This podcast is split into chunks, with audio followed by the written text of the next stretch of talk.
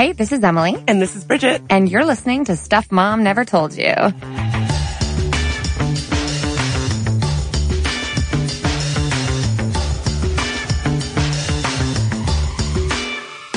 Today we're tackling a subject that is super close to my heart as someone who operates in the personal and professional development space. I so often see career advice for women cross the line into policing women's speech, which there's a fine line there, right? Because I think we're going to unpack some of the realities today about research that does show that when women modulate their approach or conform to a more ma- traditionally masculine, I should say, form of leadership, that there are professional benefits to doing so in some cases. Right. Which is why this is complicated. But the way we present that information, especially as career development folks, is really important, in my opinion. Um, because so often women are told, don't do this, don't do that, as though it's our fault. And I think I, I agree with you. And I think that I come from this as someone who used to try to make a living by going on TV. Like I, right. for a long time, I was going on TV shows to talk about politics and activism. And as a woman on TV, people have a lot of things to say about. A lot of opinions. You know, really everything, the way I look, my hair. Once my bra strap was showing and someone was really, had a lot to say about that, but specifically around voice and, you know, how you're, how you're speaking. Speech. Yeah. yeah, exactly. And, and what's fascinating is because there's so much research behind this and information around it, a lot of people feel like it's their job to give women lots of feedback on their vocal tone or if they have vocal fry. I'm actually just coming off of like a four day speaking crazy tour and I've been doing so much speaking that my voice is sometimes lost right now. Is, would you say it's a little fried? I'd say it's fried. Yeah. so this is a meta episode. Do not write in and tell me you don't like the sound of my voice today. Okay. Or really any day. We, we don't care. We, we, want, we, we don't, don't want to hear it. Listen to the words that are coming out of my mouth instead. And that was something I realized as a student. Sometimes the way I was speaking, I could almost see my professors glazing over because they were paying closer attention to how I was speaking as a young college student who might have sounded a little more, you know, collegey, um, instead of listening to the words that I was saying. Right. And I almost, part of me wonders, I mean, that's certainly something that I've experienced. And part of me wonders if it's also like a trouble that people have around like youth, where it's like your voice sounds like someone young. And it's like when you were in college, you were young. And well, also maybe before life has chipped away at your your your like unbridled youth. Your voice and was your, still full of hopes yeah, and dreams. It was still you hadn't been told that you sound like a teeny bopper twenty thousand times yet, so you hadn't internalized all that awful feedback. Right. Yeah, I don't think getting more jaded is is like a good thing. Right. It's not something we should be applauding or necessarily attaching right. like positive connotations to. Right. So let's let's unpack this a little bit by going over, and I'm sure Listeners, these will sound relatively familiar to you. Let's go over some of the most commonly delivered advice for women, specifically around how to adjust your speech in a professional setting and just break down the BS behind some of this advice. Let's okay? do it. Can we do that? Let's do it. So first I want to talk about sorry. Sorry. I'm so sorry, but you know, I think that there is a very bad connotation when it comes to how women use the word sorry. There's this perception, which is backed by research, that women say the word sorry more than men. First of all, that is true. But second of all, that does not mean that that is a bad thing per se. Right. Something that I found really interesting in the research around gender and apologizing is that it is true that women say sorry more, but maybe it's not because of the reasons that you might think. And so actually right. men genuinely feel like they have less to apologize for. Therefore, they feel like they're apologizing like an appropriate amount. Women per- perceive things differently. And so they perceive that they have more to genuinely apologize for. So really, it's like the point is that it's not that women say sorry too much. It's that men don't feel sorry enough. enough. Right. Which is a, if you think about it, it's a totally different framework that is brought to the same exact conversation, the same exact data. And this is just goes to show how important public narrative and the, the story frame that we bring to this career advice for women really, really matters. We can either tell ourselves a story that says traditional leadership has looked domineering, has looked hyper masculine, has looked unapologetic right. for so many years that apologizing doesn't fit that, you know, very strict definition of what it looks like to be a leader and therefore women should change. Or we can say, hey, why are men so bad at apologizing? Why has leadership traditionally been this way? Maybe there's a better way. And at Elle magazine, an article that really reignited this conversation in my, in my mind, in my heart and mind from Sady Doyle, uh, back in April, April 13 of this year is titled Women Don't Need to Apologize Less. Men Need to Learn How to Apologize. And I think it's so funny because you always hear about the non-apology, like, oh, I'm sorry you were offended, or, you know, I like the non-apology. The non-apology, or they're like, sorry, not sorry. Like, right. I feel like I see that well, from, you know, Sean Spicer, yeah, maybe in the White House. He, I mean, he, what? Spicy, as I sometimes call him. Spicy, spicy. He is the master of the like non-apology. Right. Apology.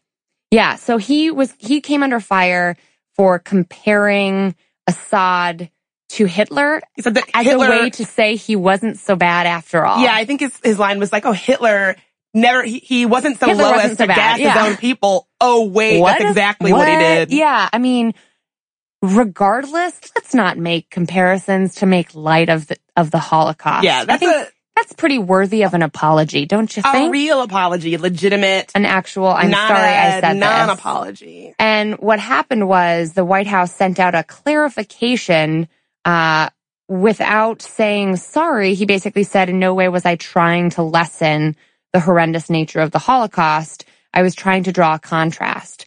So he said, it's not, it's not me, it's you. Let me help you understand. Like, oh, sorry, y'all took what I said wrong. Except he didn't say sorry. Yeah. Yeah, so it's, it's a clarification. It's not an apology. And then just days later, United Airlines drags a passenger by force oh, off of man. a plane He's bleeding on his way out the door. Everyone's freaking out on this plane, rightly so. Did they say sorry? And the CEO does not. Well, here's the thing. So he says, he did come out saying this is an upsetting event to all of us here at United. I apologize for having to reaccommodate these customers. Can we first, let's just pause there. he has a really kind wow. of like wacky understanding of what reaccommodating, like if I feel like if I'm being dragged, I'm not being, re- I wouldn't use the word reaccommodate. I know. One of my family members, I think, posted something on Facebook that said United Airlines will reaccommodate the hell out of you. And it's like, a, it's like total ministry of doublespeak 1984 nightmare messaging. So all of this to go back to sorry is to call into question this kind of advice when levied against women and saying, oh, women conform to this strict standard and then beyond that, if we actually unpack the data on sorry and women's use of the word, there's a lot of kind of wonkiness and, and, and less than perfect research right. in terms of their methodologies that actually a past episode really unpacked women and sorry that Kristen and Caroline worked through in great detail, calling into question the research methodologies in those studies, which is troubling. But beyond that, what researchers are finding over and over again is that women use the word sorry not just to apologize, but to empathize. Totally. And empathy is a great leadership quality. And it's not something that we should be, you know, lecturing really anybody out of using. I think that that's my overall issue with a lot of this yeah. Sort of well-meaning, benevolent, if yeah, you will. We did an episode totally all around this. Yeah. Um, but I, what the issue that I have with a lot of that is that it comes from a place where I think it's this idea that men in professional situations have adopted all of these maybe not so good qualities and that, and that women should adopt those same qualities. Right. And so Without question. Exactly, because this is what men do. And right. I, I always push back against this notion that advice to women to be more like men to get ahead in the workplace is necessarily good advice to be right. giving. And this actually happened to me on one of my first campaigns that I was ever working on. One of the senior male consultants who actually turned out to be a bit of a creep, Ugh. to be quite honest, and was uh, an like a really gross, sexist person to in many ways. But one of the kind pieces of advice he gave me early on in these few weeks that I spent on this campaign was never say sorry, Emily. You're admitting to faults uh, that you don't need to admit to. And I was like, thanks. Great advice, dude. And then it's like, your leadership style is not my style, you know, like. Yeah. And of course, noted creep thinks that yeah. you want, that you need slash want his advice. Yeah. It was bad. It was so the good. beginning of a lot of grossness from him. But, um, Yeah, I think here's the thing. I am in the professional development space. I just came off of a Boston Bootcamp weekend when I was talking to women about how to be more assertive communicators. So the hypocrisy here is real. And I just want to check that by saying what I have learned over the years as someone who goes over the research and instructs women who are looking to advance right. how to do so and are looking to negotiate how to do so is to start those conversations off by saying, listen, there is nothing wrong with how you speak right now. Right. You don't have to adapt or internalize I'm doing all right. these things wrong because then you're just going to be thinking about it all the time. It's yeah. not that binary. It's not right and wrong. What it is is if you want to manipulate others' perceptions of you, or would, if you want to conform to a perception or to a style that is more likely to yield positive outcomes right. for your negotiation, job interview, presentation, or what have you, here are the tools I want all women to have in their toolbox. Right. Here's the card I want you to be able to play, and you cannot make that conscious choice unless you're aware of your own unconscious speech habits and your and your own way of speaking and how it's perceived by others and then take that control, take that power, make that choice for yourself to adjust accordingly. Which is very different than how a lot of advice comes out sounding, I think. Yeah, and I mean, I, I love how you put that sort of having a tool in your toolbox. It's like, you don't necessarily need, like every tool does not fit every right. work, every uh, built like carpenter. Like, well, when you're, the bad when, analogy, right. but when, you get what I'm well, saying. When you're in trouble and in the principal's office, that's not the time to be sounding like the most assertive person. I don't say sorry, right? Yeah. Like, and I think right. the advice is so, what, what kind of complicates everything differently is things like age, race. Like, right. I, as a black woman, oftentimes, you know, I think that black women in professional settings are, are taught and trained to be very aware of like the optics of how they present themselves, the optics of how they carry themselves. And I think that if you were to tell a black woman, like, be very assertive, like, don't say right. sorry, you know, make sure that you are coming off as confident and as sure of yourself and blah, blah, blah. That advice could actually backfire. Not, could backfire in a really spectacular way. And I think that we offer particularly women this like one size fits all kind of advice Framework. around yeah. how they need to be living their lives. And it just doesn't always work. And so thinking about it as a toolkit where it's like, right. yeah, if you need to, you know, if you were, if you, if there was a situation where saying sorry was going to be helpful or signify that you were empathizing with someone's situation. Right. You know, I'm so sorry to hear that. You're going through that. Exactly. How can we figure it out together? Like exactly. that is not an apology. And white women don't have, right? We have the privilege of not having to contend with the angry black woman trope and I, that black female professionals totally, walk into every day. It's everywhere. And so, you know, I think that it's always important to remember that these things are sort of, can be sort of a minefield and, you know, just saying like, don't say sorry is not going to be enough to cut it. Exactly.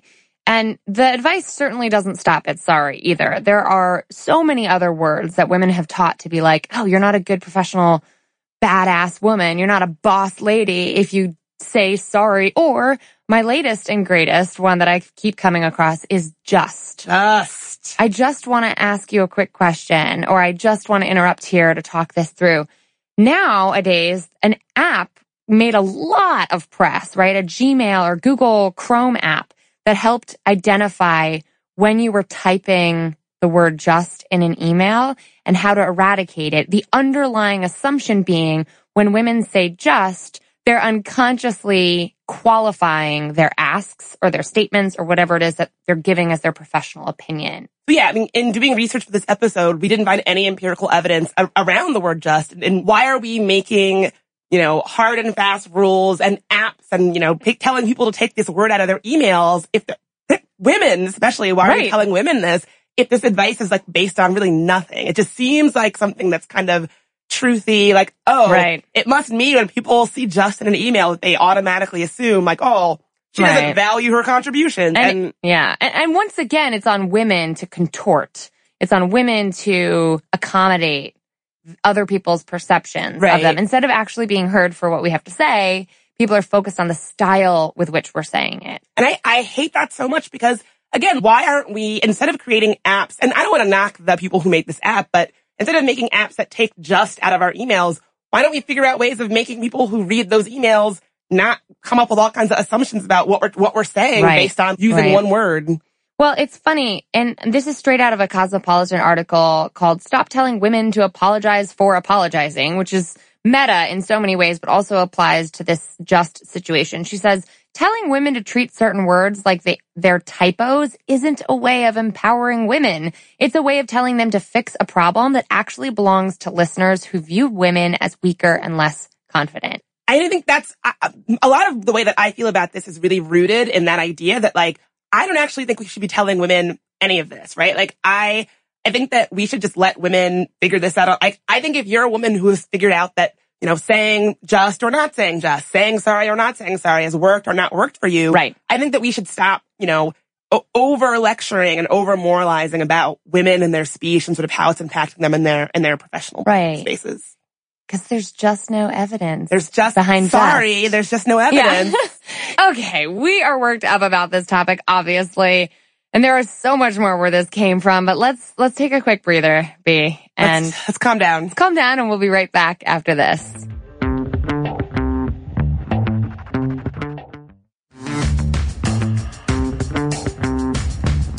All right, we're back. Are you ready for this, B? Let's do it. Here at the end of the day, I think it comes down to making the unconscious conscious because having unconscious, unintentional vocal tics, which we all do. We all have our buzzwords. We all have our vocal habits of choice that maybe often manifest when we're feeling nervous or when we're feeling under the gun, like an interview or recording a podcast. I was just going to say, se. if you ever want to become very, very clear about your verbal tics, start a podcast. Yeah, that's a great way to do it and, and open your email after starting said podcast, right? But if we make those unconscious tics and habits conscious. If we ask someone for feedback who actually has our best intentions at heart, if we maybe record and review our own speaking in advance of a phone interview or a, you know, a job interview or a big presentation that we want to really sound the way we want to sound, that consciousness raising really helps you identify the adaptations you want to make instead right. of listening to all this advice pour in from the peanut gallery. From people who have never, maybe never heard you speak, don't know your situation, and right. maybe their, maybe their idea that doesn't actually fit your situation. The speech police. The speech police. It's the speech police. It is. Um, you mentioned, we, we were talking earlier about starting a podcast and how it impacts the way that you think about your speech. And I just had to shout out, uh, the producers of the podcast, 99% Invisible. They basically got so many people writing in about their female host's voice they set up an autoresponder. So if you emailed them and they, their filtered things like, oh, you're sending an email complaining about the female, you know, podcast host's voice, you get, hello, you've written in to voice your dislike of our female reporters' voices. You're not alone. We have set up a filter that automatically sends these emails into a folder labeled zero priority. I love that. We'll review this folder and consider the complaints within, well, never. Amazingly, we don't even have a folder for complaints about male voices on our show because we've never gotten one. Isn't that strange? We think so. Anyway, hope you can continue to enjoy our free podcast somehow. and if you can't, there are plenty of shows that don't feature any women's voices at all. I love it. It's the amazing. Side eye, the shade Shout in that is so brilliant. It's great. And really, let's talk about women's vocal sounds too, because that's what's become such a big thing on radio and podcast hosts, especially that email is so valid. Maybe we should come up with one of our own. B- BT, BT dubs, yes. right? I almost said BTS there. I gotta get my acronyms together.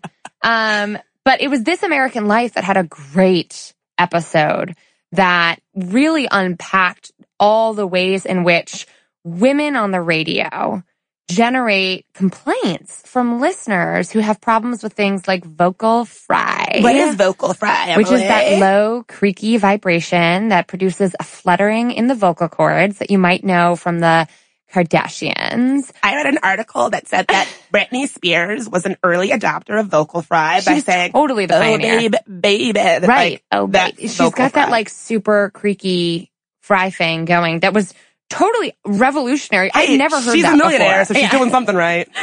Um, some people say that young women who are known for creating or sort of pioneering vocal fry, or at least people pick up on women, young women's vocal fry more so than young men's, um, could be linguistic innovators. Hmm. That's what Faith Salie on CBS Sunday Morning included in one of her segments on vocal fry. Maybe they're linguistic innovators, or maybe this is an unconscious habit. Either way, people writ large are very annoyed by vocal fry, especially when exhibited by women. And when surveyed, the population that found vocal fry most grating and annoying actually was women above the age of, I think it was either 40 or 50. Oh, that's so fast. That's not at all where I thought you were going with that. Yeah. Not at all where I thought. I mean, so it's just like everybody judges young women is the Even- moral of the story. It's we like, can't win. Exactly. And I think what's interesting is that one, you know, men use vocal fry too, All but day. nobody Ira writes in Glass. articles. Ira I mean, Glass, hello. Noam Chomsky. No one Right. thinks that Noam Chomsky is stupid because he uses vocal fry, but he Right. uses it all the time. And I'm Exactly. sure that no one is writing articles that are like, hey, Noam Chomsky and Ira Glass, why are you talking like that? You sound dumb. Like women, I, I genuinely believe that this comes from a place of, of discomfort around women, particularly young women in the public eye. So Having a voice. Yeah, having a voice like any all. voice is to something. And the, the New York Magazine in the cut put it brilliantly with an article about female voice anxiety, which is really a better way to diagnose this problem, by the way. It's the audience's ish. It's not the, the artists or the, the vocalists ish. But it, she says here, for every wrong voiced woman, the nominal problem is excess. The voice is too something, too loud, too nasal, breathy, honking, squeaky, matronly, whispered. It reveals too much of some identity. It overflows its bounds. The excess, it in turn points to what's lacking. Softness, power, humor, intellect, sexiness, seriousness, coolness, warmth. The fact that these adjectives come in relatively inverse pairs isn't a coincidence. We have some measure of control over the way we sound, but for women and minorities, the margin of error can be vanishingly thin. It's almost impossible to get it, quote, right. So basically, we can't win, y'all. It's no matter just- what we do. You're always going to be too much for somebody. And I, think that I in that quote, I see so I hear so much of my own experience. So something I hate to admit is that I was a smoker for a long time, Mhm. and people always and I I picked it up kind of late. Like most people that I knew were smoking kind of earlier, and I didn't start until later. And the reason why I started smoking, which looking back is so ridiculous, is that I thought I had this mousy, high pitched Young woman. you know, young woman's voice, and I badly wanted to have a voice like Kathleen Turner, you know, a, a, sul- a sultry, A little raspy. a little raspy. And Right. so I thought like, oh, if I start smoking, I'll have a raspier voice. And come to find out, you know, there's all kinds of vocal exercise and stuff that you can do. You don't have to pick up a very unhealthy habit Right. in order to change the Fun way your voice Fun sounds. fact. Yeah. There are There's other so ways. many. Well, isn't it funny that it all goes back to being cooler? Yeah, like I just- cigarettes and coolness. I just wanted to be cool. Like We should do something like, about that. The same reason I bought my first leather jacket. I was very but interested. you are really cool now. Smoking. Plus, it doesn't hurt like harm you. Although the vegan in me thinks it harms Oh. somebody. But we can talk about. We'll that talk about that's another Yeah. episode. we should do something on that. Anyway, so there's um I think the moral of the story here is you were trying to adapt your vocal sound already, perhaps unconsciously or consciously to combat the verbal pat on the head that young women professionals get. Totally. So many women in the office and I remember this. You're giving your valuable insights and opinions that they're paying you for and they think, "Oh, that's cute. You're so cute when you take over a meeting." It's almost like you think you have real power and say here and you want to overcompensate for that youth. I definitely found myself overcompensating for my youth. Yeah, and I think, I mean, and again, it's just another way that women are taught to, that all of the issues, like we just internalize them. And so it's Totally. not society's do, it's not your coworker's duty to respect you as an employee and Right. respect your contributions. It's your, you've internalized it. It's your duty to somehow Right. like level these I things that they're feeling, whether they're around your gender or your youth or your race. And it's tricky because there's no perfect frame around that in the professional development space. Like the whole underlying assumption behind professional development is like self improvement.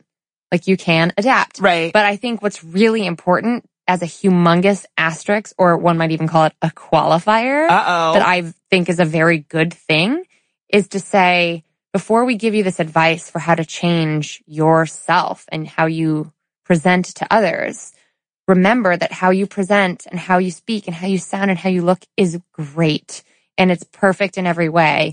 What you're really doing, and it doesn't sound very nice, but it is about manipulating others' perceptions. But yeah, for the better. So much of that like, is, what is you your know, goal and who is your audience and how can you adapt to make the most of that? But don't feel like every time you say sorry, you're just, you have to apologize for it. And I, th- I think that you really hit the nail on the head in that so much of life, so much of what we do and how we interact is about kind of subtly manipulating others to get what we want. And it sounds Perception awful. control. Yeah, that's a, a, better way to put it. But um, not really. Whatever. Yeah, but I, think- I don't feel any shame or guilt around that too. It's like, of course, you're going to talk to different people differently. Really, the, the, the term for that comes out of, um, minority cultures around code switching. Code, I was just going to bring that up. And so yeah. I think, you know, I remember you know, my, so my career started, my first real job was teaching at Howard University here in DC. Mm-hmm. Shout out, go Bisons. Yeah. Um, but like, when I taught there, I was around people of color, you know, 99.9%. And then when I left Howard, that was the first time that I had to be like, oh, well, you know, do I, like, I had never really had to yeah. think about that before. Thinking about, you know, if I use a slang term or what are the white people that I work with going to be like, hmm, lit? What does that mean? Right? Yeah. Like I had no sense of that. And I really, it was through kind of working and just sort of experiencing that that I realized, you know, when to do it, when not, that like if I did it in some situations, it would, it would, you know, people would react yeah. this way. If I did it in other situations, they would react that way and really sort of internally calibrating mm-hmm. based on that. And so I, it was such a personal situation that I don't think an outside person could have come in and been like, here's the one size fits all around, you know, using black slang at work right. or whatever. Like it just would not have worked. Mm. And I think that experience resonates with so many people who have multicultural, especially multilinguistic c- cultures yeah. that they exist in, right? So my mother, we would all be so embarrassed. My mom was born and raised in Bogota, Colombia and Barranquilla, Colombia, like South America we go to Chili's in suburban Connecticut where we're from, right? Where I was born and raised. And we're out with our giant six person family. And my mom goes, okay, what are you all having? It comes to her, right? The, the waitress is waiting to take her order.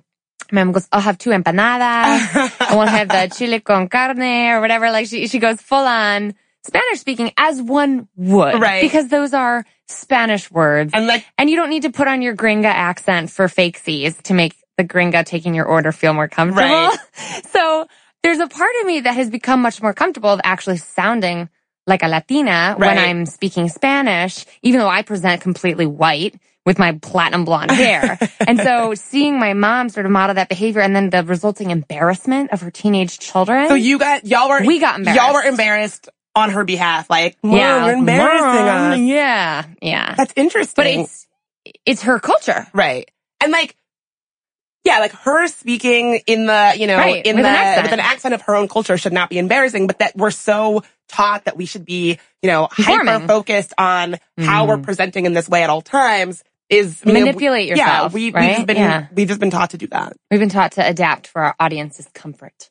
Always. And sometimes you might want to do that, like when you're asking for a raise you want your boss to be super comfortable giving you a raise. But sometimes you're just at Chili's trying to get an empanada. And sometimes you're just living, let, let, let a live. Let a Latina live, okay? but, but, and so it becomes like the unsolicited career advice is what really grinds my gears, okay? It's the unsolicited, somehow people writ large, but I would, I, in my experience, it's more often been a man. Same feel like it's not only okay, but it's a nice thing to do to give unsolicited feedback on how you look or how you sound.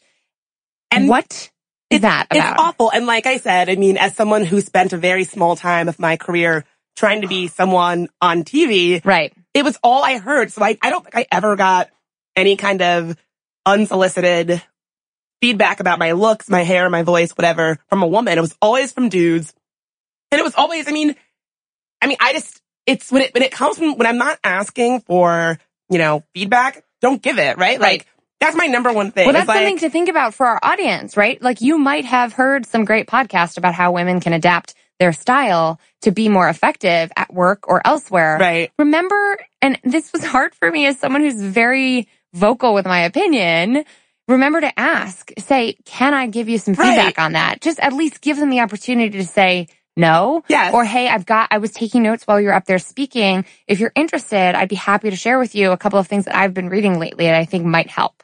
I think that's key, right? Because you don't want to come off like someone that's just butting in because my number one thing is like, who asked you, right? That's always what I'm thinking when I get unsolicited advice. So you always want to make sure that you're getting consent before you start giving folks all kinds of feedback. And we have more solutions like that about how we can navigate this tricky stuff after this break.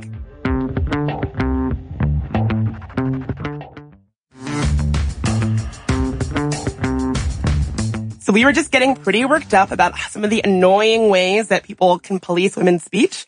But Emily, what are some things that we can do to deal with this?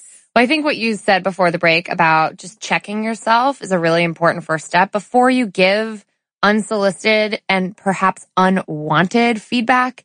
Make sure you're asking someone, Hey, you know, I have some feedback on how to strengthen this part of your speech if you're interested.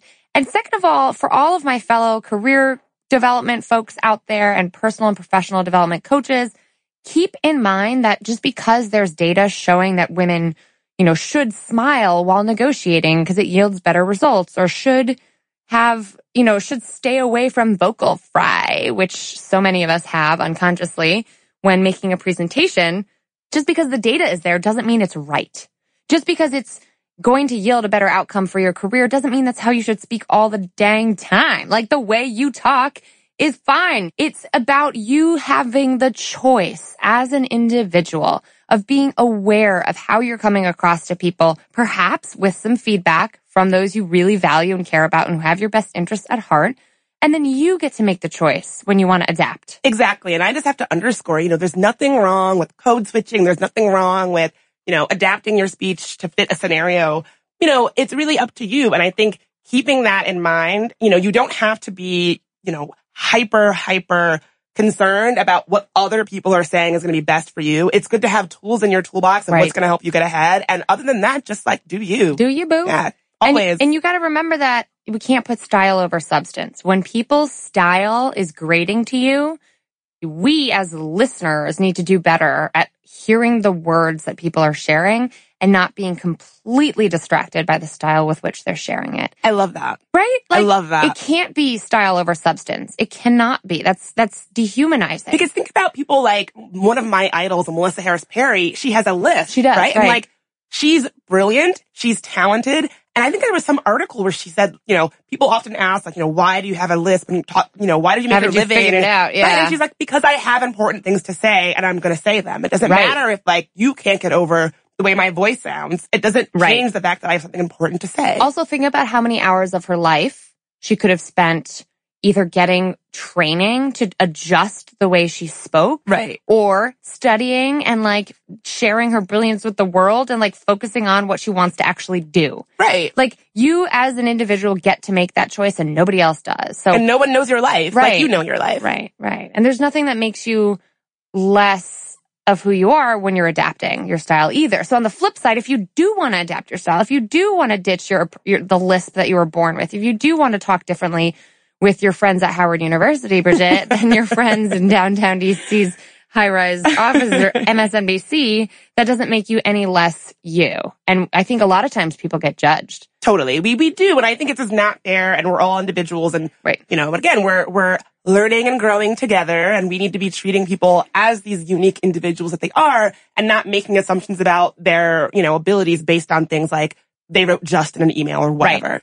And so the other two tidbits of advice and takeaways that I hope we can all leave today's conversation with are making blanket statements like all women, all women shouldn't say just or all women should stop apologizing is BS. Like, can we go ahead and say that not all women have vocal fry and not all men don't? Can we just stop with the constant generalizations we around speech? Right. I think so too. And if you are like, if you are just on a tear, if it is your life's mission to police people's speech, maybe just police men as much as you police yeah, women. like right into Ira Glass. Right into Ira or, Glass and complain about his no, voice. Is for Noam every... Chomsky? No. I don't think he, I don't think Is he's, he around? I don't know. TBD. Um, um, he definitely would appreciate knowing that we aren't aware of if he's alive oh, or dead. sorry. I, he was a big part of my college development. I, I, should know this. Like, what is it? Don't think of an elephant. Isn't yeah, that his jam? yeah, yeah. Yeah. And from a linguistics perspective, I don't think he could be more important.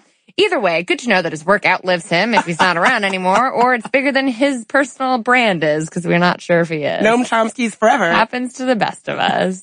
But then finally, I think it's upon career professionals, especially those, those like me who are writing a column, right, for Forbes about how women can advance their lives and be more leader, be more leader-like and advance their leadership.